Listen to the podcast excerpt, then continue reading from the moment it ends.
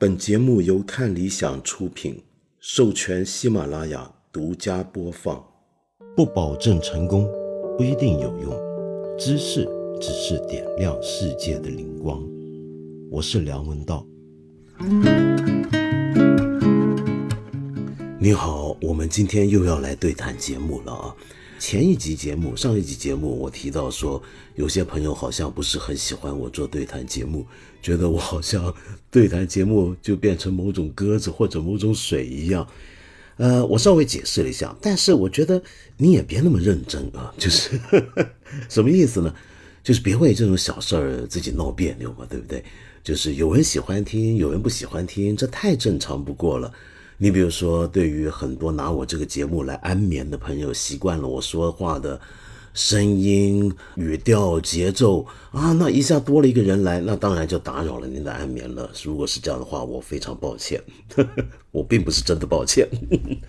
好，但是也有很多朋友就发现，哎，其实有些对谈挺有趣的，就找来一些专家学者。是的，对我而言这很重要，就是因为有些事儿呢，我一个人讲，我信心不够。我你知道我这个学问，我根本没什么学问，就是杂七杂八知道一点小小东西，那所以变得很多时候有些事情想谈，但真不够信心。你比如说像去年的时候，我曾经许诺过要介绍两位在去年离开我们的非常重要、非常伟大的研究中国思想史的学者。在八零年代以来，就对全球华文世界，特别是对我们中国的思想界跟知识分子影响非常大的两个学者，一位就是张浩先生，一位就是林宇生先生。那我一直想做节目介绍他们的作品跟基本的想法，让你知道，但是拖到现在，你看过了一年了。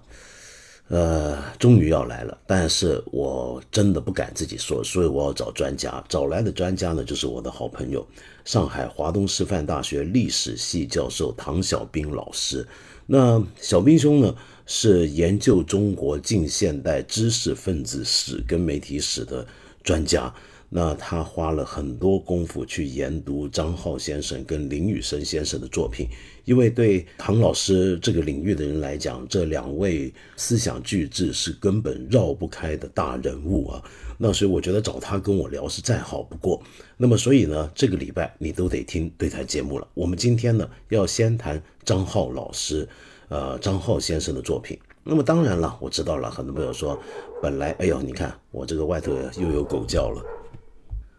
嘿嘿，本来呢，就有些朋友说听我这个节目啊，原来是期待跟我见面，没想到多了一个人，那感觉像什么呢？像是呃想约会一个心仪的对象，估计是个男性啊，就说我记得好多期这些留言说，本来呢想约个心仪的呃女孩子出来，没想到他来竟然带了个室友，这多扫兴！哎，我跟你说，有时候你别说这个室友，没想到比你原来心仪的对象。更吸引，你有没有想过这种可能呢？今天就是这个可能。好，废话少说，那么现在就欢迎小兵兄跟我们一起聊一聊张浩先生的思想。小兵兄，好高兴啊，今天能够跟你，呃，一起来谈两位先生的著作和思想。我觉得。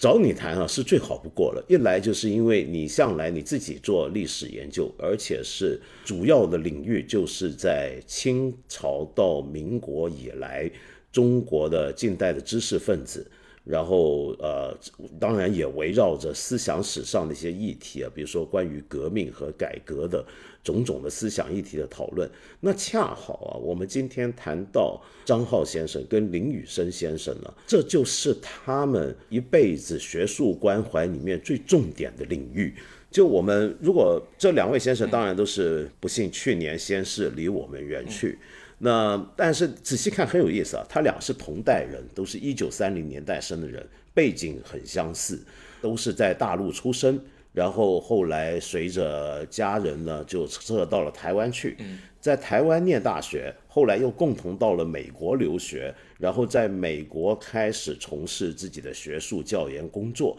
然后到八十年代九十年代开始著作陆续传回到大陆，然后跟着又两个都常常来大陆。那么担任大陆的不少的学校里面的工作职务等等，两个又都是台湾的中央研究院院士。那么，但是对我们来讲，更重要的就是他们两个人，呃，所书写的题材、所关怀的对象，好像都是同一个领域，甚至问题意识背后那个关怀都很接近，那就是。中国从五四那个年代到底出了什么事儿？就中国近现代，从清末一直到五四期间，到底我们怎么是怎么回事儿？尤其是在思想上讲，就我们今天回看那个年代，大家都说是一个反各种对传统的反省、反思和批判，甚至否定的年代。嗯，你想想看，从清末的时候，我们以前讲中体西用，然后后来就也别中体西用了，干脆把整个中体全丢掉吧。那么到五四最激进的。全盘否定掉这些传统，然后这个里面就好像他们两个都都对这整个思潮背后的兴起里面的问题很感兴趣，这个是不是恰好也就是你一直以来关注的范围之一？嗯，特别感谢那个文道兄的这个邀请啊，能够参与这个节目啊。其实我因为呃张浩先生和那个林先生都算我的老师的老师辈啊。其实刚刚文道先生说我是特别适合的，其实可能更适合的是比如像徐老师这一代人来谈，是吧？因为他跟他们有更多的私下交往。但不过也没有关系，因为我从呃学生的学生的角度来谈，也也有自己的感受吧。确实啊，我觉得这两个学者啊，就是有很多共通的一些呃这个。人生的履历和这个思想的一些历程，然后他们两位正好也是在去年，那张浩先生去年四月二十号去世，林先生是去年十一月二十二号，所以再加上前年去世的余英时先生，所以我最近在一些纪念的文章里面谈到，就是说其实对于我们中国大陆的研究中国现代思想文化史的。就是我们这一代的学学人吧，就是七零后出生的，那么他们三位是影响最大的，对我们，所以他们这这两三年两年去世，对我们来说也是呃非常难过的，呃也非常追悼的一个一个事情。他们两个人的一些基本的关系，我觉得一方面可能跟他们的这样一个出生的阅历有关系，那另外一方面，我觉得可能跟他们在呃台湾大学受殷海光先生的影响也有很密切的关系。在我看来，那么。张浩先生，他是研究近代中国思想史非常呃权威的学者，包括写这个谭嗣同是吧？这个这个历史精神与批判意识是吧？非常经典的一本小册子。那么包括后来研究这个，包括他早年的博士论文研究梁启超与中国近代思想的过渡等等这些著作，他其实比较关心的是一个中国的二次中国的大革命。就大革命何以会发生？为什么在中国这么有深厚传统的一个文明的文明体中间，为什么有这么激进的这样一个大革命的发生？所以他，我看他后来在中央研究院近代史所也有演讲关于近代的一个革命的问题，啊，他他写了很多关于二次中国革命思想的道路等等啊等等。所以这些问题，我觉得对张浩先生来说，他其实比较少的谈了他自己的过去。大家其实也在接受一些呃学者的采访中，也偶尔提及到过，比如像那个崔玉平老师是吧？北京电影学院的一个老师，现在美国，包括那个陈建华老师，这个就是也也也采访过他，谈到包括他在台湾呃曾经做了一次面向台湾大学的学生，他的母校做了讲讲座，谈他的学识历程。他都讲到过，他其实在台湾的时候，其实受殷殷先生的影响，呃，对中国大陆有很多的批评，然后他比较受自由主义的影响。那到了美国以后呢，他讲到，他说他在应该是五十年的末吧，六十年初到了哈佛大学去求学，呃，到了这个哈佛去求学。那么在哈佛燕京的图书馆，他几次提到。读到那个呃艾青的诗啊，雪落在中国的大地上等等，就非常受感触。因为之前在台湾那个小岛上面，他然后到了美国之后才感觉的就是一个属于国家的一个民主国家的一个自我的一个认同，一个呃对中国的一个一个一个想象。所以他有一个左转的左翼的左倾的一个过程。这个过程其实持续了一段时间，然后他对台湾对。甚至他当时对殷海光先生的一些呃思想观念都不是很认同，他觉得呃革命并不像你说的那么坏，因为殷先生对这个呃中国革命他有更多的反思和批评嘛。那张先生他其实当时是有一个从里面想反出来，要找到一个自己的路，然后来思考就中国的一个一个命运，包括中国的这样革命给中国探索这样一个道路。对，而且他也说他那时候其实是比较左倾的，对，所以也喜欢读马克思，嗯。对对对对，那台湾这一代人其实包括后来，你像这个，呃，包括我们都熟悉的那个钱永祥老师，是吧？在年轻的时候，他其实也也是有一段时间，是吧？就对，都是左翼，而且更左。对对对对，那个他跟王范西的交往等等，是吧？都有一个左的。那后来他是说，他就读了更多的关于中国文化大革命发生的那些资料背景的一些报道，然后包括后来在哈佛大学是吧，受那个尼布尔的影响，写那个基督教的思想命运的那个呃人的本性与命运的那个就是危机神学的一个神学思想家，啊尼布尔影响，所以他一开始。开始想这个，哎呀，中国共革命中间那一种非常高调的那一种，是吧？那种人的就是要追求真的民主、真的平等、真的自由的那一种东西，是吧？是不是背后反映的是人性的一种虚妄、狂妄，是吧？呃，人的一种缺乏一种审慎自省的一种一种面相，然后他就从中间就是深受这个呃这样一种神学思想的影响，开始对人性，我觉得有了有了人性的幽暗一面，有了更深的思考，我觉得。所以后来你看张浩先生，他就经常谈到幽暗意识的问题。对，是，您说到这，我就觉得就到了一个我们讲的重点啊，就幽暗意识。但是我想回头绕一绕，我觉得有趣的是，呃，他跟张浩先生、林宇生先生都是殷海光的学生。对，呃，我觉得这个很特别。就殷海光啊，我想今天在听我们这个节目啊，就很多是在大陆的年轻朋友，如果不是专门研究思想史或什么的话，或者对近现代，呃，全中国范围，包括台湾内的这些思想界动态不了解的话，可能不是太熟悉。就殷海光其实是台湾在五六十年代，尤其六十年代的时候，台湾的自由主义思潮的代表人物之一。对。非常重要，非常非常重要。他包括您刚才提到钱永祥先生，都是他的弟子。那他他当时在台湾，因为因为那个经验，我大概虽然我够不着，但是我有点理解，因为我跟您一样，我们是同代人，我七零年代。那么我是属于台湾的蒋家统治的后期啊，就我我小时候蒋介石还活着，然后呢那个时候呢，我记得那时候那个宣传都很夸张的。这个蒋介石是什么呢？蒋介石是中华民族的救星，他们用的语言跟我们现在听的有点像，但又不一样。比如说他会说他是中华民族复兴的领袖，那那我们当年都在学这个，然后背一大堆国民党要我们背的东西，所有东西都被控制起来，更不用说后来很多人知道白色恐怖。那在那个时期，整个社会氛围非常窒息。甚至到了一个地步，就当年台湾大学在五十年代要重开社会学系，是有人说社会学怎么能教呢？这不就教社会主义吗？就就是这样的，就认为社会学跟社会主义有关系。对，反正有社会两个字嘛，对不对？那你就就是坏人。然后在那个时候，那殷海光呢，作为一个哲学系的老师，那么他自己在西南联大念书的，他是他是金岳霖先生的弟子，好像是。对对的，是的，深受金岳霖的影响。是的，然后学逻辑，然后他就本来他是非常右的，殷海光本来是非常右。他早年是国家主义者，对他完全是国家主义的，他完全跟着蒋介石他们那套走，国，走的很极端的。但是后来在台湾反而激烈的反过来，就是觉得这个台湾那个国民党政权伤害人权，呃，违背了革命近代革命以来的对民主自由人权的种种的承诺。那么，然后有很激烈的批判，最后被迫离开台大教职，而所以林宇生先生跟张浩先生作为他的弟子，早年都是从这样的一个自由主义的老师的背景那里得到自己的思想养分。但是您刚才说到有趣的一点就是，呃，我觉得这里面出现一个问题，就这种自由主义者他对中国传统是什么看法？我觉得殷海光早年对中国文化传统是不屑一顾的，他延续了五四以来的某种激进思潮，是觉得要全盘否定的。德先生、赛先生是最重要的，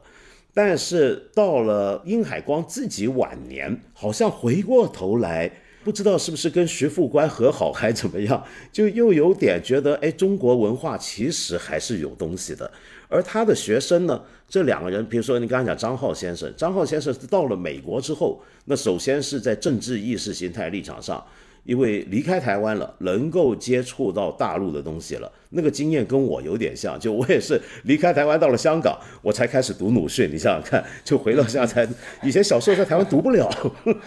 对对，禁书，禁书啊，那是怎么能读鲁迅？周作人都不能读的，他就也有那种经验，就开始。你一下子就会觉得台湾那个时候不让我们看的东西大概都有点道理，然后就开始很同情中国的革命、共产党、共产主义。可是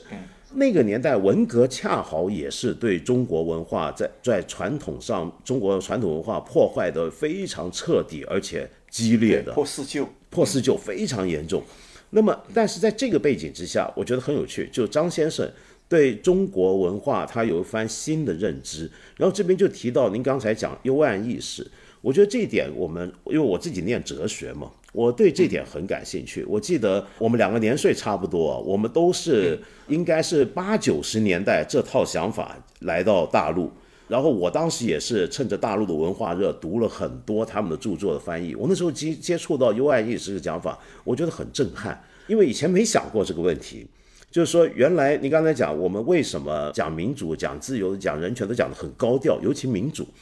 就我们一直以来，就这就牵涉到民主的观念的问题。就到底民主是什么呢？就我们我们知道五四以来中国就讲民主。但是民主其实有我们过去一直讲的那种民主，就是我们主权在民，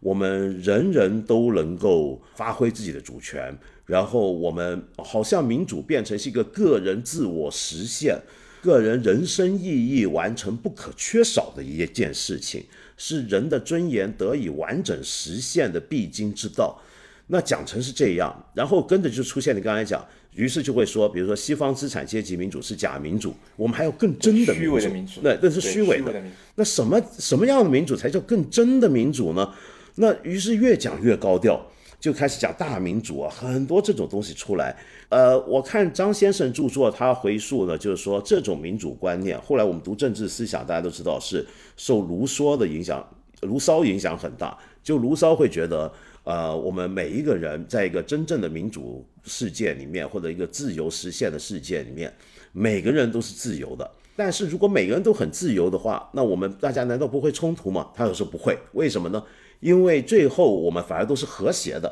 那怎么可能每个人又都自由，都有不同的人性，怎么又会就会又会和谐呢？那所以必须教育出一批新的人，要 要改造人性，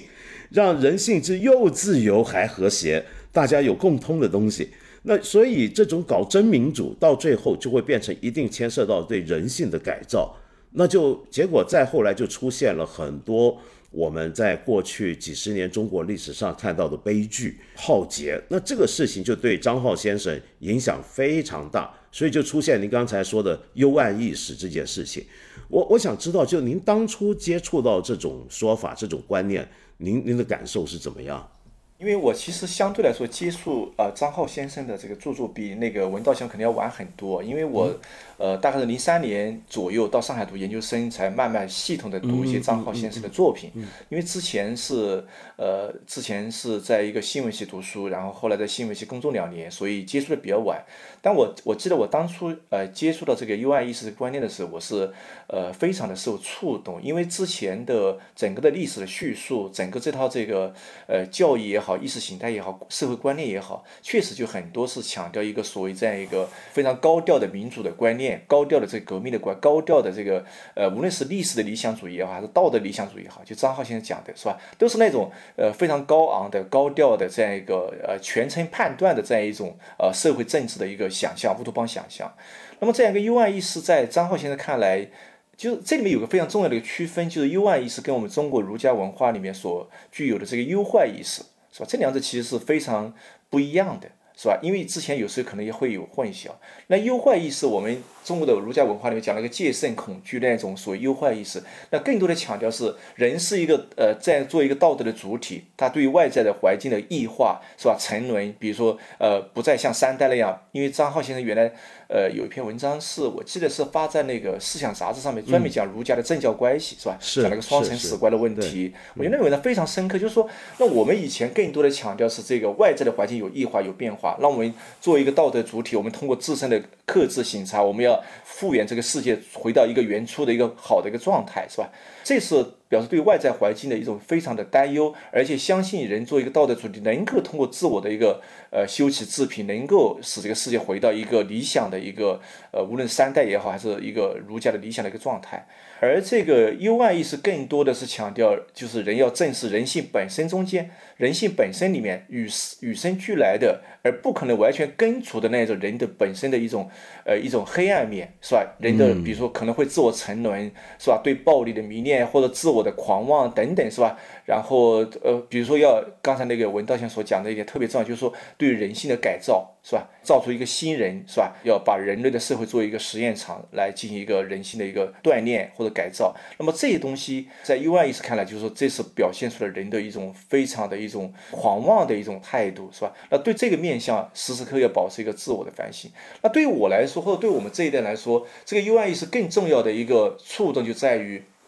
就是让我们来思考这个政治政治体的构建，是吧？嗯，因为我们之前的政治更多的是依托于这样一种呃比较高调的民主、高调的这种社会观念、高调的道德，然后比如说雷锋啊等等，是吧？就这样一种社会的想象、政治想象。而有了 U I 意识这个观念以后，对我们触动以后，就我们就会发，我们就会理解，就是说为什么西方的这个，比如说议会的制度，啊，权力制衡的制度，三权分立的制度，为什么包括呃，比如美国的这样一个联邦党人是吧？美国早期的杰弗逊这样一些总统，为什么他们总是想，我们每个人都不可能，就即使我们现在是好人，我们也不能担保我们以后会不会自我的堕落、自我的沉沦，是吧？那么就像就像。张浩先生经常引用那个阿克顿勋爵的一句话，就权力导致腐败，绝对的权力绝对导致腐败。所以，我们必须要把每个人想象可能会这样，所以我们的权力要有一种制衡。所以，他所发展出了这样一套幽暗意识与民主的这样一个传统民主的这个架构之间的关系，对我们来说是非常有触动的。而我们之前，我们更多的想象就是有一个圣王，有一个。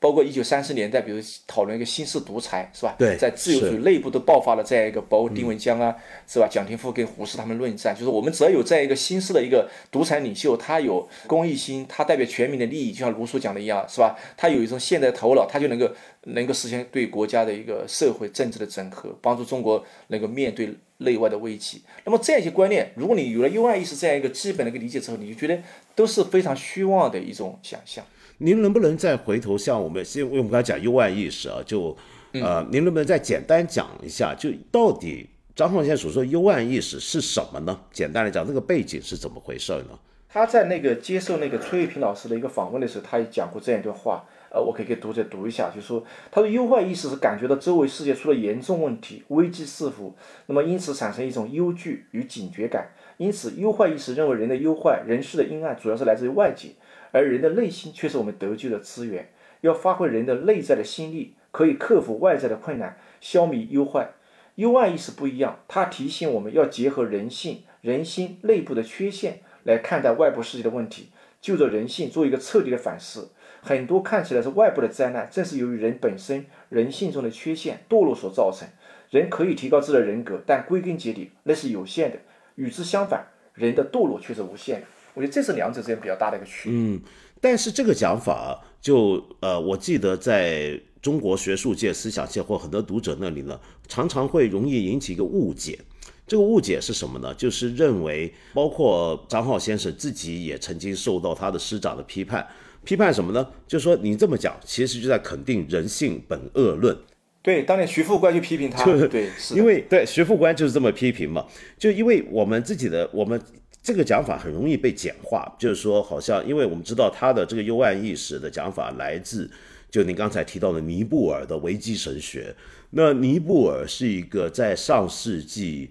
呃四三四十年代一直到五十年代都影响很大的一个思宗教思想家，一个神学家。那么对他们那他是基督徒嘛？对他们那种基督徒神学家来讲，当时的问题就在于。怎么可能人类到了二十世纪初期，比如说他们目睹了苏联的大清洗，然后目睹了纳粹的大屠杀，怎么可能会出这种事儿呢？这是到底是怎么回事呢？人性是不是人性本来有些问题呢？然后他就追溯到，就说其实，在基督教思文明思想里面呢，就是相信，呃，人是被上帝创造。那人呢，本来应该是很完美的，因为上帝按照圣经的讲法，是按照神上帝的形象创造出来的嘛。那么，但是问题是，人堕落了嘛？不是就有原罪嘛？在伊甸园里面吃了禁果，堕落了，被丢出去。那么从那时候呢，人就跟神是完全隔开的两个领域，这两个领域是完全隔开的，就人永远不可能是神。而在基督教文明里面，我们看到，凡是妄图让自己成为神的，都是很坏，像撒旦就是，就认为自己可以神与神并肩了。那么，所以人永远有限，人是有罪的，人永远要提醒自己，担忧戒惧自己的黑暗面。那这个东西，他认为是个有个幽暗意识。那如果我们人只要发展到现代文明，因为尼泊尔是认为到了启蒙运动之后，因为呃普遍的否定了神权的那种超越性对一切的统治，于是就一切以人为本了，以人以人我们讲人本主义、人文主义也好，一切以人为标杆。那么这样子呢，没人就可以无限放大了，再没有什么东西能制约人。然后对历史充满乐观精神，觉得历史的就我们现在这个讲法都是很启蒙运动的。比如说现在我们流行的语言叫做历史的巨轮不断向前，你不要逆历史潮流。中国古代没有这个的，对历史潮流浩浩荡荡，对对对对，其实中国以前没这套的，这套都是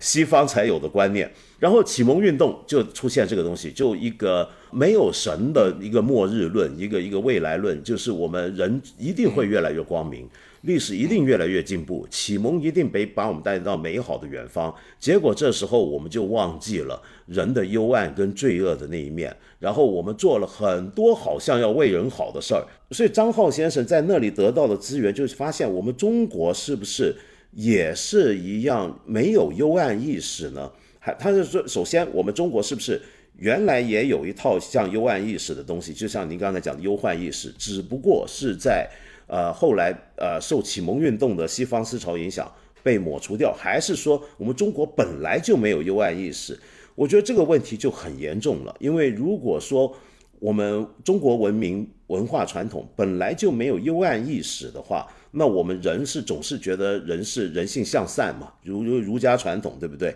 就主流文化，主流文化是相信人性向善，相信人性向善的话，那你就会觉得我们人总是会越来越好的。就算世界出问题，我们就像你刚才讲的，我透过人的道德主体的自我肯定，至少让我自己立身干净，然后我再来经国济世。然后跟着呢，到了政治制度上面的问题在哪呢？就是我们相信圣王。就是呃，圣王政治，对我们相信圣王，就是只要有个好皇帝，他个人道德修养非常好，领袖最重要是先有个人道德修养，他道德修养极好，然后他就自然能够透过他的统治，把我们带向一个满街皆尧舜的一个地步。我们都是有这种道德理想主义。对他写过一篇文章，就呃，就是他的老师吧，就叫德性的统治。嗯，所以就是那个张浩现在其实有还有一面，我觉得哈佛的经历啊，就史华子教授对他影响也很大。哦，是，哎，对，对我们之前我前面谈的比较多的尼泊尔这个基督教神学思想对他影响，那另外就是史华子教授，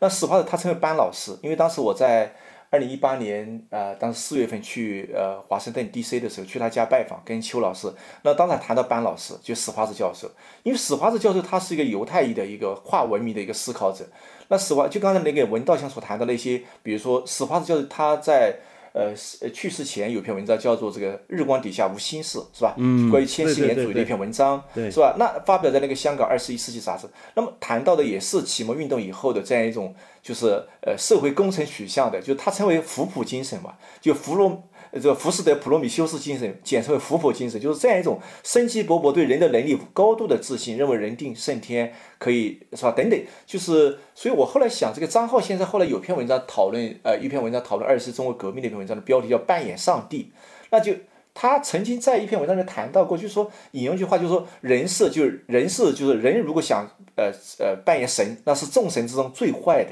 就经常引用这句话，就是就是他其实这方面就是他两者有一个结合，就既有尼泊尔的思想资源，也有那个史帕斯教授对现代性、对现代文明启蒙运动很深刻的一种反思、反省的东西在里面，就是就是对张浩先生形成一个呃一一种多重的一个影响，在我看来。所以，我能不能简单讲啊？他所说的幽暗意识，其实是一个，就是他在探讨中国，因为他其实幽暗意识在理论上的架构，就他首先要看的就是，他其实提出西方的民主，并不只是我们，因为民主这个词肯定是西方来的，这不用讲，就五四以来。那但是民主，我们学到的总是一种高调民主，他要强调西方其实还有低调民主。低调民主的意思就是说，不是透过民主，我们人人就能够有最高实现。而是有了低调民主，是首先是要防止有人作恶，我们要想办法，就是怎么样防止有坏人的出现，或者防止人变坏，对，防止人以用善的名义去做恶的事情。哎，对对对，大善之对对对对对对，他最关心这个问题。而我们中国继继承了中国以来的传统思想，加上现在对民主理解，就变成我们是想办法要让人人都越来越好。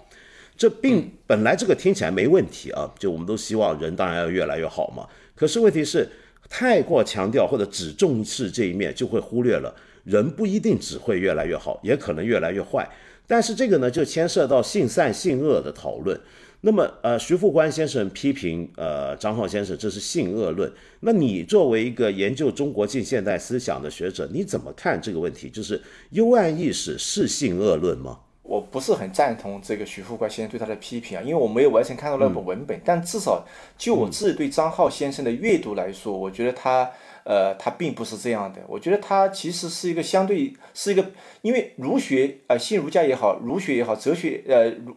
就那那样一种新儒学的那种论述，跟那个呃张浩先生基于自身的一个历史研究和他的身世的一个创痛等等，是吧？来理解的这个是不太一样啊，不太一样的。那我觉得张浩先生他他不是要，就是我觉得张浩先生也好，包括林先生也好，他要去除那样一种化约论的本质主义论的那样一种思维方式。比如这个文化到底是恶性恶论，在人性的理解方面是性恶还是性善的？他他可能更多的还是在一个历史的情境中间来理解这样一个呃人性啊，理解人性。所以他，所以我觉得他不是个简单的一个非黑即白的。我特别就是受启发的，就是张浩先生，他在认识历史的时候，他更多的是看到历史中间那种，就他的思维方式，他的认识方式，他更多的看上历史、政治、社会和人性中间那个彼此交错的那种，带有点悖论式，带一种两种力量或多种力量交错在一起的那一种。我我觉得这是张浩先生认知历史也好，认知人性也好，他的一个很独特的一个一一种方式。你比如说啊，比如他讨论武士的两极性。他既看到这个理性主义，也看到浪漫主义，是吧？既看到个人主义，也看到一个集体主义。那么既看到一个反宗教的，也看到一个新的一个偶像崇拜的，是吧？就他看到这个历史中间那一种，包括他谈这个民主，他讲低调的民主与高调的民主，是吧？讲各种观念，他会看到他他们彼此那个带有一种内部有紧张性的那样一种带一种对举性的这种观念的相互的一个交错。所以我就在这个意义上来说，他。他在讲这个所谓幽暗意识的时候，他也并不是在一个极端的意义上说，啊，中国的文化它就完全是一个，呃，就因为没有幽暗意识，所以它没办法在现代的一个西方式的民主的一个架构，它就带有某种决定论的东西嘛，是吧？带有某种化约主义的倾向的。但张焕先生恰恰他是反这个东西的，嗯，他是个历史的一个脉络的一个进入来思考这些啊这些问题。所以，我我不太就我不太同意徐富怪对他的一个批评，就认为他好像是一个呃这样一个状态。包括你看，比如像民族主义，那我们讲。一般在中，我我想文道兄肯定很了解啊，就是在中国大陆的自由主义，尤其那种呃偏右一点自由的，往往对民族主义是非常的负面的批评嘛，深恶痛绝，深恶痛绝是吧？一讲到民族主义就很痛很痛恨嘛，是吧？嗯，好像整整个近代中国，呃，民族主义是个最大的祸水嘛，是吧？导致中国怎么怎么样走向一个，比如说后来的一个什么各种各种革命的道路啊，激进的道路等等。那其实张浩先生在他论述里面，他会对民族主义是一个比较审慎的判断的。他认为民族主义，包括他自身，比如他四岁的时候，他在重庆的家，是吧？他父亲是中央大学教授，那住在那个乡村。后来整个日本人轰炸，是吧？整个家回了家之后，家就没有了，就剩下一个，他说就剩下一个中中崩的一个床垫在那里面。实际上，就整个三四五岁的一个记忆啊，他就他讲到这个当年抗战，他说他经常做噩梦，就梦见那样一个场景。那那你说？包括许卓云先生那个访谈录里面谈到，是吧？他当时小时候在那个重庆这些地方，因为他小时候从小那个身体不便嘛，是吧？几岁的时候，然后有一个家里有个仆人背着他，然后就不就日本人要来了，然后就突然他掉出来了，从那个背篓里面，后来去找他，就包括他小时候看到那个很多人陆陆续续去从四川去上前线，后来很多人都回不来，是吧？然后整个这一代知识分子，这一代学者。他的成长经历是吧？他所目睹的那一种家国之痛、家国之爱那那种，所以他会认识到民族主义有几分合理性的。他不是个完全的，就是说，如果按照后来的这样一种，如果完全从观念的观念，就会认为啊，民族主义不好的，他就会导致一个极端的恶，导致一个激进主义，导致一个集体主义等等，是吧？他会看到民族主义。所以张浩先生谈过，说民如果没有民族主义，那那中国可能就亡掉了。都灭亡，就做一个是吧？做一个国家肯定不存在了，完全被吞没掉了，是吧？虽然我们有反思，有很多反省，因为张浩先生写过很多文章讨论关于近代中国的民族主义思潮里面，比如大我和小我啊，是吧？等等啊那些激进的东西，他有很多反省和批评，但也并不因此而把民族主义作为一锅完全给倒掉。所以我觉得这恰恰体现出了张浩先生他的思想的一个深刻性，和他能够在历史的脉络和情境中间比较审慎的来下一些判断，而不是简单的就是选择某一个某一端来做一个极端的一个否定或者或者肯定。哎，这是我的一个看法。对，对我我完全同意。那么其实。呃，你刚才讲民主主义就很明显，就是很多非常右派的自由主义者就会觉得民主主义是很讨厌的东西，祸害了我们很多人。但是就像张浩先生讲的，就是呃，你不能只看到他的问题。而忽略了别的东西，比如说，就像刚才讲，在抗战的历史情境下，在中国近现代以来的历史折难当中，如果没有民族主义，我们就没有这个国家，对，就没有这个国家，就亡了，大家就全部投降了，是不是？对，对，就没了。同样的，其实幽暗意识，我觉得也不单是一个单纯的性恶论，对，因为好像张先生也提过，幽暗意识有一个很重要的另一面，就是它其实是有个道德道德理想原则在的。它是恰恰是因为有一个道德理想，就是我们追求良善，才发现原来人是有罪恶的，才有这个对照，然后才有张力。但如果你是单纯的性恶论，你像薛像啊韩非子像法啊法家那样，对，我整个人的前提就是人就是坏的，然后想办法就在这个前提下怎么去管这些人。对不对？然后怎么样施行统治，那就不一样了。幽暗意识下面催生的政治制度是。我们可能还是要肯定人的良善一面，要让人性发挥出来，有自由，但是要小心哦，因为人可能会堕落的哟，人可能是会坏的，尤其掌权者。对，这两个前提是完全不一样的。对，是是完全不一样的。所以，呃，可是这个这个事情啊，又又有个问题啊。就是当这套思想，张先生这套讲法来到中国呃大陆，在八九十年代进入中国大陆，进入思想学界、读书界之后，就变成一个问题，就大家就在想，哎，你现在讲这个幽暗意识，是否说我们中国传统就没有这个幽暗意识，或者缺乏幽幽暗意识，才会出现近现代以来的很多的历史悲剧？那么是否表示中国文化需要改造呢？是否表示需要要移植进一个幽暗意识呢？那在当时就有很多这种讨论，好像包括我们等一下还要再提到的，像林宇森先生，好像都提到这种传统文化是不是可要需要改造？呃，因为五四的传统就是可以激烈的全盘否定嘛。那但是我们现在发现这个东西没办法全盘否定，因为我们到底在传统中出来的人，那么我们要保留什么，不要什么，要加进什么？那么这是一个问题。第二个问题就是，这是有可能做到的吗？那么当时好像也很多这一类讨论，您对这个问题怎么看？嗯，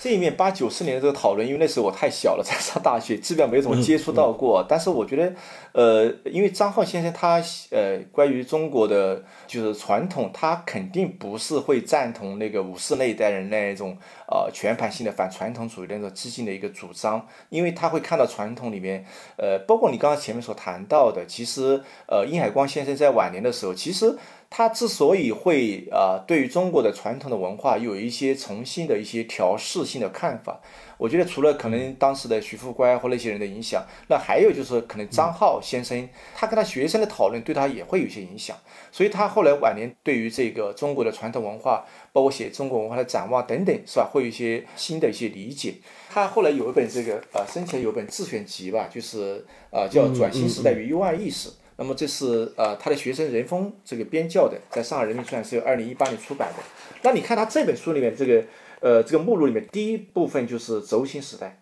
讲世界人文传统的轴心时代，讲古典儒学与轴心时代突破，讲重访轴心时代啊，包括后来讲到儒家的经世的理念。啊，等等啊，那你会看到，其实张浩先生他对于中国的传统，呃，一方面他当然毫无疑问啊，就是他会认为，就是说中国的文化里面，就是那样一种占主导性的面相，它确实是更多的是一个，呃，比如说要么就是人性的一个就是良知，是吧？就是性，呃，就是那种儒家文化相对有一种，呃，无论是道德的理想主义也好，还是历史的理想主义也好，那当然这个历史理想主义是转向过去的三代的，那么道德理想主义就是人人皆可为饶训啊，或者满，就是那样一种，是吧？都有一种成。为一个一种一种圣人的一种可能的这样一种面相，他的一个对中国的传统文化的认识，在我看来，就他不是一个简单的一个总体性的东西，是吧？他也会看到，就是说儒家的这个面相是个主导性的面相，他会有一种圣王政治的一个理想吧，是吧？所以他对于人性本身的那一种恶的一面。他其实儒家当然也知道呀，是吧？包括朱熹也讲过，说是吧？朱熹有一段很有名的话，就是讲这个三代那些理想，其实千百年来是吧，并没有真正的 流行实行过在天地之间，是吧？是。但是，对，即使如此，它仍然是个理想，因为理想它就成为一个参照嘛。是吧？就像那个于先生写那个朱熹的历史事件里面谈到那个宋代的那个是吧？那个政治文化里面讲那个三代，讲那种作为，就它成为一个永永恒的一个参照，对于现实成为一个牵引、一个督导、一个引导的一个东西。那我觉得张浩先生他。他也并不会因为这个中国的文化里面不存在一个像基督教文化里面那样一种是吧对人的原罪的认识，然后好像对中国的传统就完全是一个比较负面的一个判断，所以就比较悲观的判断。他更多的是一个比较审慎的、比较史家的态度，就认为里面可能有些东西，比如像轴心时代的一些文明是吧，那些突破，关于人的德性的一些思想的资源，其实仍然是可以牵引到现代人的生活中间来的。就像他对武士的一个看法一样，对民主主义的看法一样，是吧？对于这个，比如说乌托邦主义的看法一样，他也写过，一个是建构型的乌托邦主义，是吧？他分析进来，一个是指标型的。如果用钱伟祥老师那个说法，就是说他钱老师不谈那个素食主义嘛，是吧？他就是属于量化的素食主义的，就是不是一个极端的，就我什么鸡蛋什么都不吃。那么张浩现在谈到这个近代中国的乌托邦主义的，他也会说。那这个那个建构型的是吧？要创造一个美好的黄金未来的这样一个乌托邦，完全的崭新的世界，哎，完全崭新的新兴人类，新兴的一个共产主义天堂。那那当然是造成了很多人类的一个浩劫，一种人类之恶，是吧？呃，他。比较倾向于那种低调的指标型的，比如某些方面，比如说社会的更多的公益、平等，是吧？更多多元或者那可以慢慢推进。但他也并不因此而把建构型的乌托邦完全给否定掉，因为他做一个理想，它确实构成一个很大的一个一个一个人类往前走的一个精神动力。但只不过怎么样把它引导到一个很好的一个渠道里面去，然后呢推进后者的那种指标型的不同慢慢往前推进。我觉得他更多的是，我觉得这是张浩先生他的一个思维历史思维一个非常独特的地方。有一点张力啊，对，他是以永永远是用充满张力的方式来认识这个历史的变迁变动。我用一个最简单的话讲，这个仿佛就是说，我们是需要有一个很很高尚的道德理想的那一面的。我们对人类、对人类社会要有一个很好的一个理想的想象，有一个乌托邦。但是，我们也千万别就完全认为就这样就行了。就千万别真的按照那个理想，比如说像像王莽改制说的那种，就我们完全搞成那样，那我们世界会完蛋的，就又会出事儿的。就这就叫做以大善之名行大恶了，那就容易变成这里头啊。还有一个问题啊，您刚才也提到，就是他对谭嗣同啊，对五四一从谭嗣同开始到五四期间那些知识分子的研究，对乌托邦主义的研究。他好像很关心，就是清末到民国的这个阶段。然后您刚才提到他那本自选集，对，开头第一篇文章就讲论转型时代。对，转型时代是不是一个他最重要的一个学术研究的一个对象？就历史时期来讲，这个转型时代指的到底是什么呢？是不是就是我们中国的转型呢？嗯。好，那个这也是呃张浩先生非常重要的，就是如果说优爱意识更多的是对于中西的文明比较下面来看这个优爱意识和优坏意识的话，那就转型时代，包括后来比如说像这个张浩先生七十岁的时候，那么当时在台湾出版了一本这个他的一个就是一些研究论文集嘛，就是这个包括黄克武老师啊，包括这个徐老师他们都参加的，就叫那个书的名字叫转型时代，然后张浩先生七十岁生日这个寿诞的这个文文集，说明转型时代在张浩先生的。一个历史的学术贡献里面是非常重要的位置。那么简单的来说，就关于转型时代本身，那么张浩先生其实呃也也不断的在推进，在思考。那最后就是说，这样一个转型时代，就是在张浩先生看来，就是一个中国传统的这样一个政治秩序、文化秩序、心灵秩序，在一八九五年以后，就整个是处于一个天旋地转。我记得他在写武士的时候有用了一个词，我觉得特别好，就是说罗家伦。蒋梦麟这些人所面对的时代是一个天旋地转的时代，就整个就是一套天理世界观崩溃嘛，是吧？天就是这个政治、文化、社会秩序、心灵秩序都开始出现巨大的一个分崩离析。在这样一个时代里面，就是张浩先生认为，就是说，呃，中国的近代的知识人开始重新来寻找一个可以安身立命的所在。所以他所定义的转型时代，就是说从一八九五年大致到一九二零年代左右。顶多到后面到一九二五年左右，就国民大革命，是吧？就这样一个大概前后三十年左右的时间，那么中国的思想、文化、政治方方面面都处于一个就是在一个一八九五年甲午海战以后，到一九零五年科举废除，是吧？就最近我们学校有一个非常重要的一个历史学家啊，呃，就是杨国强老师在香港中文大学出版了一本书，那本书的标题就很有意思，叫《两头不到岸》。所以两头不到岸，就说你就讲讲二十世初年的中国社会文化与政治嘛。就杨杨杨老师是陈旭路先生是做思想史、晚清思想史非常有名的学者了。那么所以两头不到岸，就是这个转型时代，就过去的那个所谓这个儒家的文化的那一种士大夫精英的文化的一个世界，已经不再可能回去了。那新的时代所畅想的这样一个乌托邦的未来，好像迟迟又没办法召唤出来。所以整个近代中国这样一个转型时代，就处于这样一个。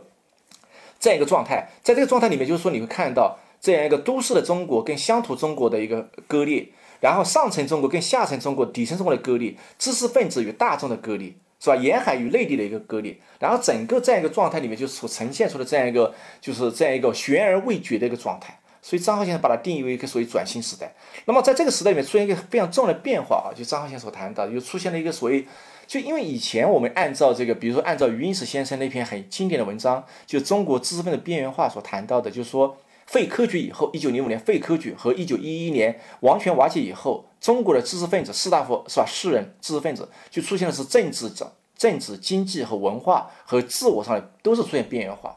但你看张浩先生没有着落，对，没有着落，是吧？就是就后来到了一九二四、二五年的时候，你看周作人写了一个《十字街与塔》。在那个《语诗》那个杂志上面还谈到，就是说，就是以前把那个塔都呃都都都拆掉了，是吧？大家都到了十字街头嘛，就无所无所归附、无所归属了。那么，那么张浩先生就认为，在这个时代里面，就是他跟于先生看法有点微妙的不一样，就是说，当然毫无疑问，知识分子是边缘化了，因为学而优则仕的。那个科举的拐道被斩，道路没有了，那个道路没有了嘛？那个制度化的轨道被被斩除了嘛？就就整个知识分子阶层、士大夫阶层就被，就像海德格尔讲的，被抛掷到这个世界上来，是吧？抛掷到这个街头等等。但张浩先生认为，在这样一个时代里面，在一八九五年以后的中国，那么出现了很多制度性的传播媒介。就他认为，比如说新式的学校、新式的这个呃呃传播媒体，然后包括新式的学会。那么这些空间的出现以后，比如像《时务报》啊，后来《新民晨报》啊，《青艺报》啊，比如各种新式学校啊，是吧？师范学堂呀，法政学的各种学，包括后来京师大学堂，包括北大改革以后，是吧？然后包括各种学会啊、科学协会啊等等。那么这些机构的存在，这些空间的出现，那么为被边缘化的知识阶层又提供了一个面向社会大众的发声的渠道。那么他们的影响力相对于传统中国来说，反而更加扩展、扩大了。哎。嗯，有哎，我觉得这个很有意思，是吧？如果说之前学而优则仕更多的是那个，比如说是德军行道的话，那么到了一八九五年转型时代，知识分子开始要觉民行道，面向大众了，进行启蒙了，是吧？那么这个如果从这个意义上来说，他认为知识分子就是说，呃，他面向社会大众的一个发表呃意见啊、传播声音的一个渠道反而扩展了，啊，是出现这样一个过程。所以这是张浩先生一个非常非常有意思的看法，对。就以张先生研究过的，像梁启超，对，就梁启超如果还在科举体系底下，他的影响力哪有一个办 《新民重报》的梁启超大呢？对办报的，对啊，《时务报》《新民重报》《青易报》的影响那么大，是吧？那当时就是说，一言可以兴邦，一言可以上邦嘛，是吧？就影响力是非常非常巨大的，是吧？那么在传统中国，可能主要士大夫群体内部的一些轻易，是吧？到后来就成为舆论，成为言言论的一个影响，对。所以我觉得有意思，就是正好我们还要谈林雨生先生嘛。就某个意义上讲，其实林雨生先生跟张浩先生关注的课题都集中在就张浩先生所讲的转型时代，大家用的概念不一样，但那个时空背景都是这个背景，仿佛他们二位都觉得就是要了解今天的中国，我们中国为什么会是这个样子，我们要回溯过去。但回溯过去，我们会发现传统中国三千年跟近现代有个明显的断裂，或者一个一个一个一个变动很剧烈的一个阶段。就刚才讲那个阶段，那那个阶段到底出了什么事儿？就我们传统在那个阶段里面，经过那个阶段之后变成什么样子了？而新进来的东西，在这个阶段里面又留下了些什么？这是他们两个关心的问题。那这样子，我觉得我们今天呢，这呢聊张浩先生呢，就我们也要再聊下去呢，就可以无止境的聊。是，我们先打住，我们先打住，然后咱下回呢再来聊这个林雨生先生。好，今天呢暂时先跟小兵兄说到这里，我们下一集节目呢就会接着跟小兵兄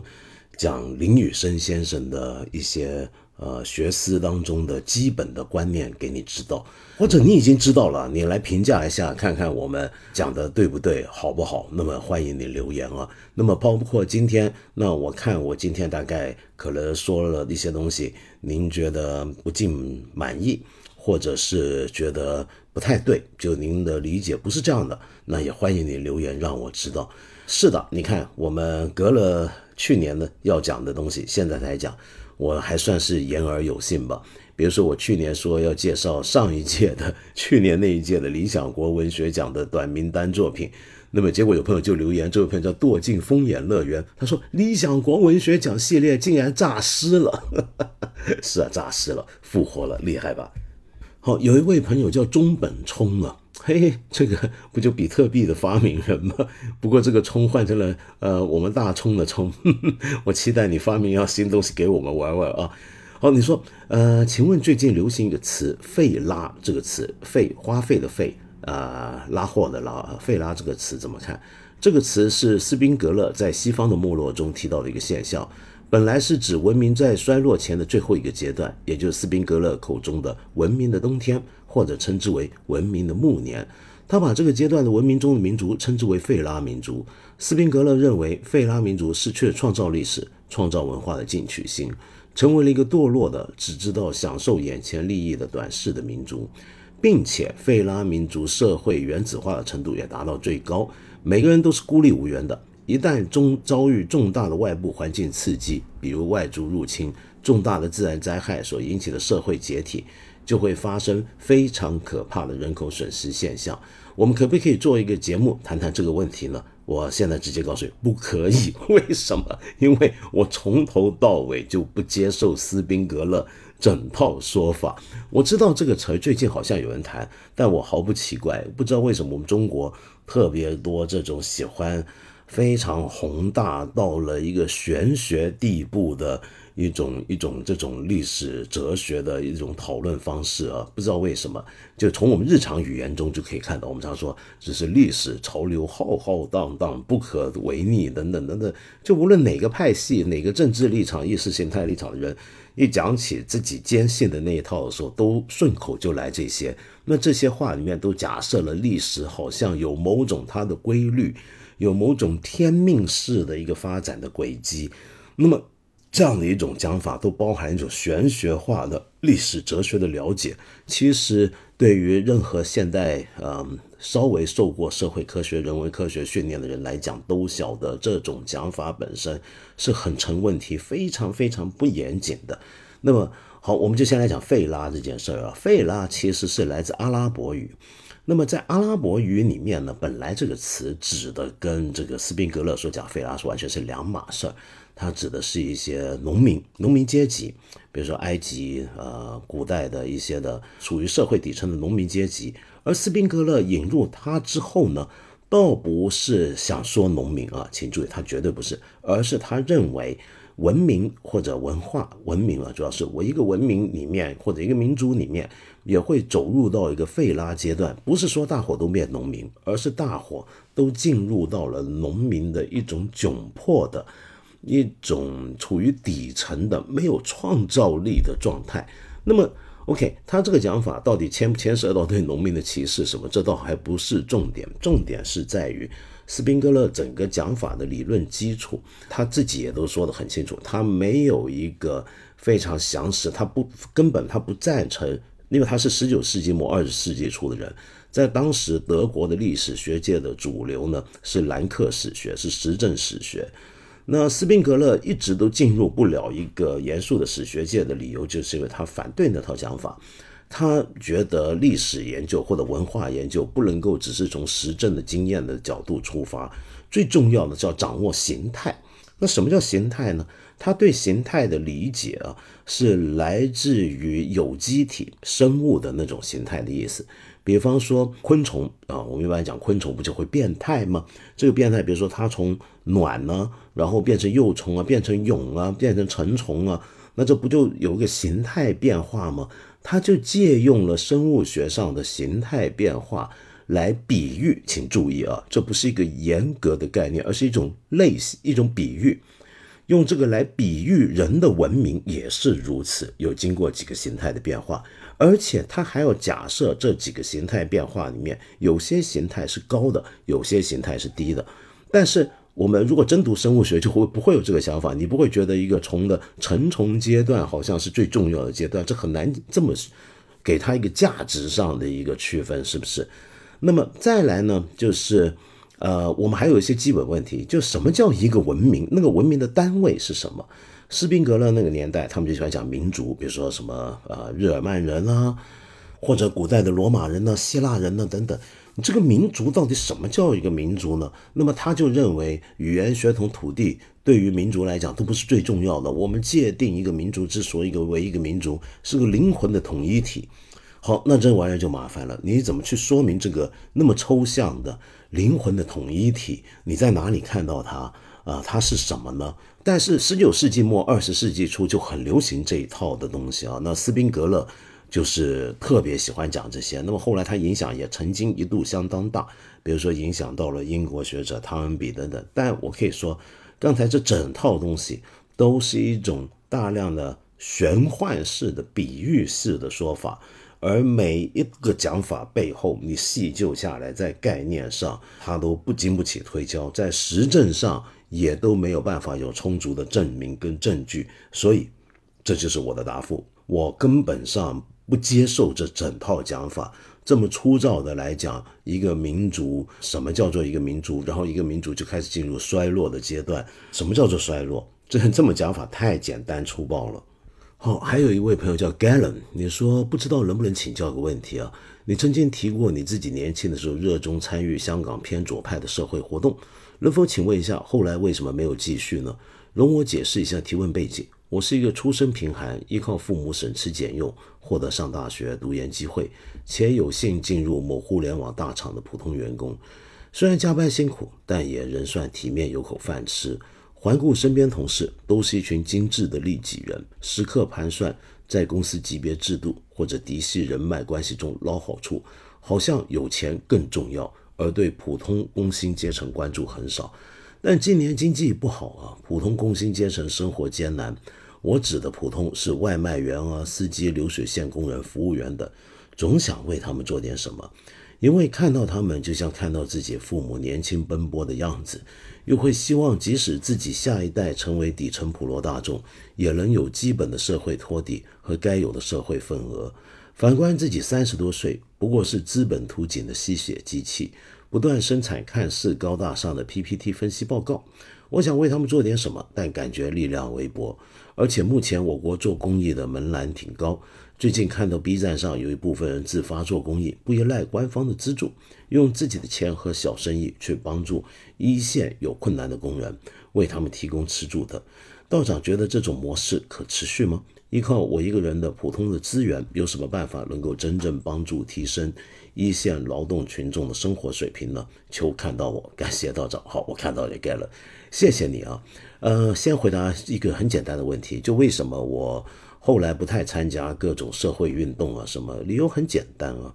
就是我发现我越来越不喜欢进入运动场景中那种被人左右或者大家群情激昂，哪怕我们想做那件事的最终的目标多么宏大多么正确，但是那种群体中的情绪，我有某种性格上的呃疏离感，就这是我个人问题，其实是。我并不是不认同许多运动，比如说以前我年轻参加过的环境运动、工人运动、各种弱势群体，呃，或者各种各样的社会运动，我仍然认同很多运动的理念。我只是觉得，或许不是我能够参加的运动，我能够做的可能是在我擅长做的领域，比如说言论、文字或者别的概念创意方面去帮忙。但是你让我百分百投身其中。然后感受到其中的那种群体的力量、压力以及一些情绪，那个东西让我觉得不太舒服。因为我始终很多时候对很多我参与的事情，我会跳出来问自己这么做对吗？我常常对自己会有很多怀疑跟保留，可能是这个原因吧。那至于您说的这件事情，首先我我想说，我觉得您是很了不起的，就不知道是您的出身问题，您可能会觉得是因为您出身贫寒，所以现在会关心呃您眼中的普通人的生活的状况。但我想告诉你，并不是这样的。很多出身贫寒的人，他只是想着怎么样摆脱他的背景，而不是回过头来关心跟他有相似背景但没有他后来的机会的这些人。所以，我觉得您。的志向跟对人的关怀都是让我非常钦佩的 g a l 你很了不起。那么我也更感动，就是你很愿意为他们做一些事儿。那么到底能做什么呢？您说的 B 站上面的那种公益，我并不是太了解，我回头可能要了解一下啊。但其实这几十年来，我们国家一直有很多的 NGO，有很多的社会公益组织。呃，关心到劳工问题，关心到社会底层问题，很多这类组织，但是此起彼伏，心心灭灭，那这跟整个社会大环境有关。因为在今天的中国，你要做一个民间的有力量的自发的这样的一个机构和组织，真的像您所说，并不容易。那我自己呢，这么多年来，我是定期捐款给一些机构的。但这些机构现在在很多机构在大陆要工作起来、活路动起来也不方便，所以暂时只能针对香港或者别的地方。那么在大陆上，我知道有还是有很多人很努力在做，我觉得那都是很了不起的。那希望大家能够找到一个更聪明的办法去做这些对的事儿。那么至于这个问题的症结到底在哪呢？说实话啊，就我们一般会期望政府或者国家机器。是应该在这个问题上要做更多的事情的。比如说，我们交税，我们交的税并不轻，是不是？那我们交了税，其实很多时候就会指望，呃，我们政府能够对于我们的社会的公平或者公正这一点上，能够做出更多的努力。比如说，我们交的税，那政府的这笔收入就能够拿来做这个再分配，再分配就能够使得。很多处于底层的人能够先为他们兜底，那么同时我们也期待一个更公平的社会福利的环境，那么使得哪怕是普通工薪阶层，他的生活也不要有不像您所看到的那么的艰难。那但这个呢，就是要诉诸于我们对政府的期盼了。那么这一点上，你也知道，也不是那么容易的。现在，那么对，但是我知道我们国家是看到这个问题，也三番四次的提出，要不然就不会有过去这么多年所说的共同富裕。但是这个共同富裕的路径到底是怎么样呢？我们还要再看清楚一点，看到也希望政府有更清楚的蓝图，跟更合理的、科学的、经过论证的方法来做。但这个问题不只是中国的问题，其实全球。现在的贫富差距，我们讲过好多次，都在不断的拉大。那么这已经变成一个全球问题。那么针对这个问题，其实有各种各样的说法提出，包括我们之前跟徐云锦老师谈 AI 的时候，我不是提到一个基本工资这个概念吗？但在我们国家很奇怪，很多人就会觉得这不就是养懒人吗？但很怪啊，一个社会主义国家很担心社会福利养懒人，但是基本工资这个概念，我觉得是很有趣，我我觉得很值得探讨下去的。好，那么再来呢？最后我想说，我们用资本这个词的时候要小心点。就您认为，我现在大家打工都是为了资本谋利，呃，被资本吸血，某个粗糙的角度来讲可以这么说，但是这么讲有点太粗暴。就我们今天很多时候，我们学马克思主义、学社会主义，那么对于“资本”这个词呢，都是带有相当的警惕的。但是我觉得最近几年呢，要小心。这讲马克思在分析这个问题的时候，是有很精密的分析的。马克思主义发展到后来的和在经济学上、社会学上、政治学上，针对资本如何影响社会。是有很多讨论的，这个词不是那么简单。但是我发现今天我们大家在用“资本”这个词的时候，已经太玄学化了。有时候我看一些人说话，讲到资本，什么事是资本的错，那种感觉有点像是老天爷的一样，资本代替了老天爷，或者代替了命运。哎呀，为什么会这么堵车呢？这都是资本的错。怎么今天雾霾这么严重呢？那都是资本的错，因为。嗯，资本图利，那么制造了环境污染等等。那么这个讲法太简单粗暴了，就这么讲就等于说了等于没说，就什么都反正都是资本的错。那资本好像笼罩一切、控罩一切，仿如天命一般。那这样子是欠缺背后的整套分析，我觉得也是不是那么靠谱的啊。最后，我很高兴在这里收到了我上集节目不是介绍过喜晨晨这位我说在国内近些年新晋的一位音乐人，还放了一首他的作品啊。那么喜晨晨来留言了，他说被朋友告知道长在节目中播放自己的音乐，我十分意外惊喜，还特别介绍我名字写法，老师太贴心了，感恩这份幸运祝好，不是我的幸运能够听到你的作品，那希望你以后继续创作你喜欢的音乐，让我们欣赏，好不好？喜晨晨小姐，那么加油加油！好，那么今天最后呢，呃，我给你听一首音乐，我们好像很少播放现在印度的宝莱坞。歌舞电影里面的音乐是不是？但今天不能不放。我知道前这几天呢，不是很多在还在讨论今年的奥斯卡金像奖颁奖礼上亚裔人的风光，包括像我们熟悉的杨紫琼啊等等。但是可能我们都忽略了，今年还有对印度人来讲很重要，因为第一次有印度拍的电影的主题曲在奥斯卡奖的舞台上得到了最佳电影歌曲奖。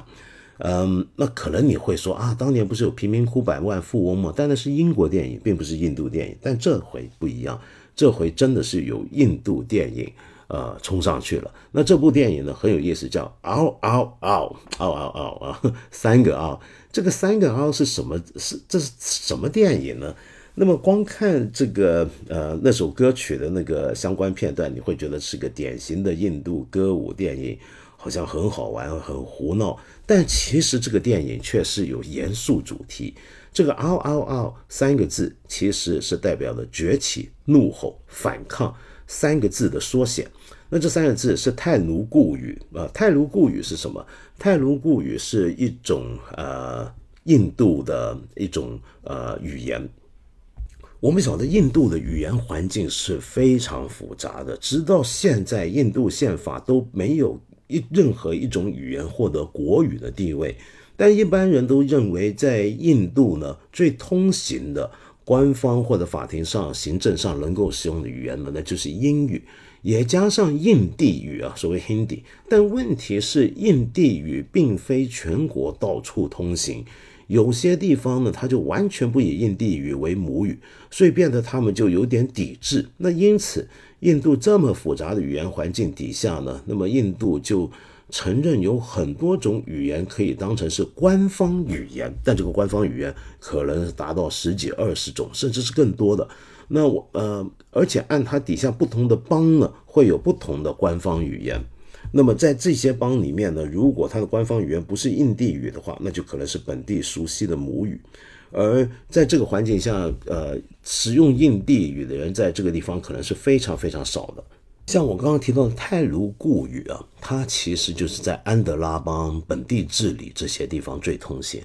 而安德拉邦这个地方啊，呃，可不是个什么小地方。这安德拉使用泰卢固语在全印度有八千多万人。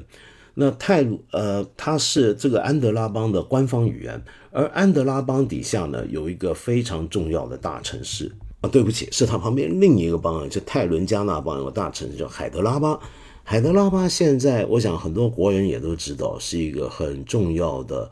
嗯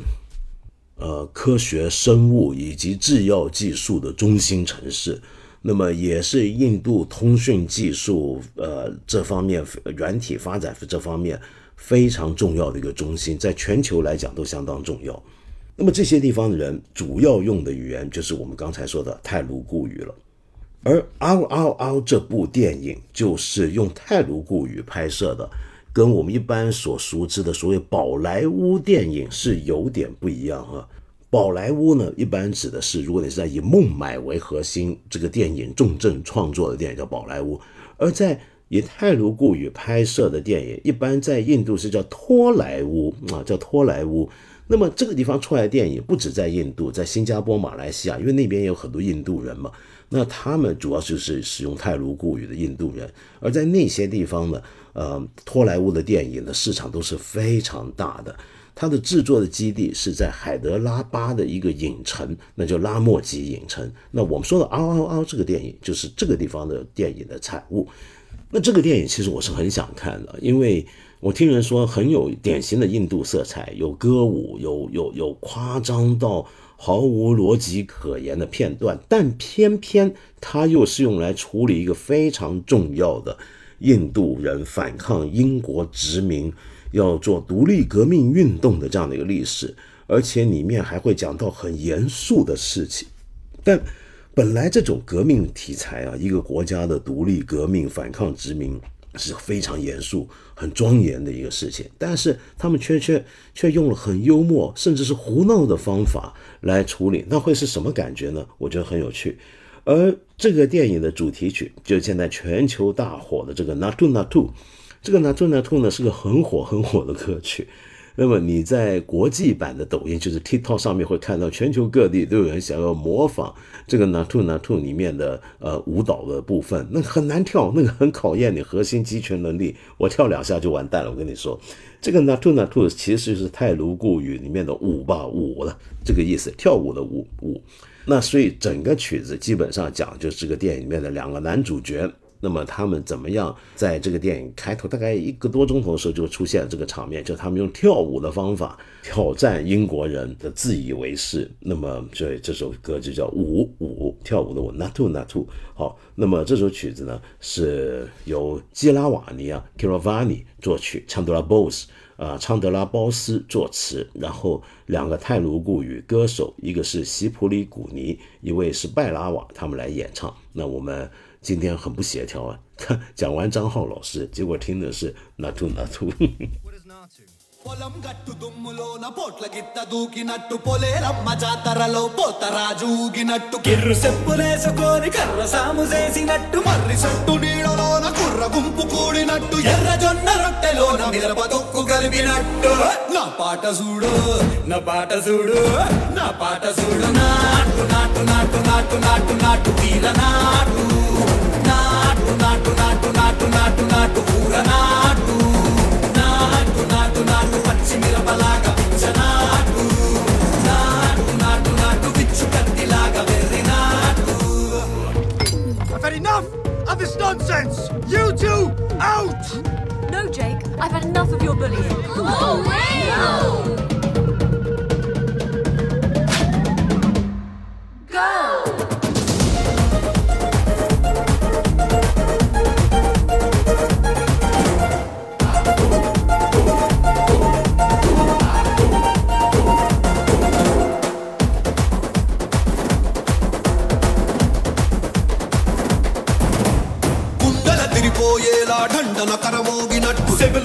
పడేలాగా కీసు బిడ్డ కూసినట్టు ఏలు సిటికెలేసేలా ఎప్పారం సాగినట్టు కాలు సింధు తొక్కేలా దుమ్మారం రేగినట్టు ఒళ్ళు చెమట పట్టేలా వీరంగం చేసినట్టు నా పాట చూడు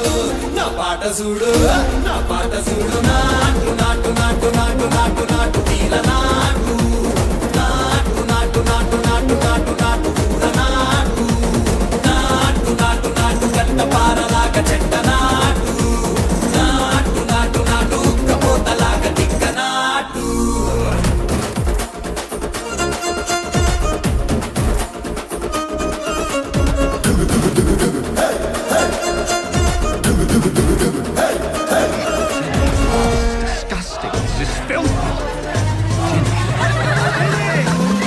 మీద తరిల్లేలా ఒట్టిలోని రగతమంత రక్కలేసి ఎగిరేలా ఎసే రోయకాయకి నాటు నాటు నాటు.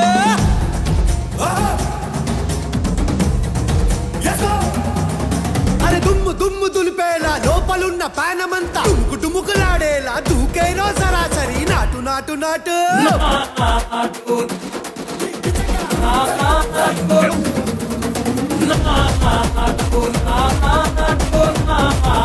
Oh, oh, oh.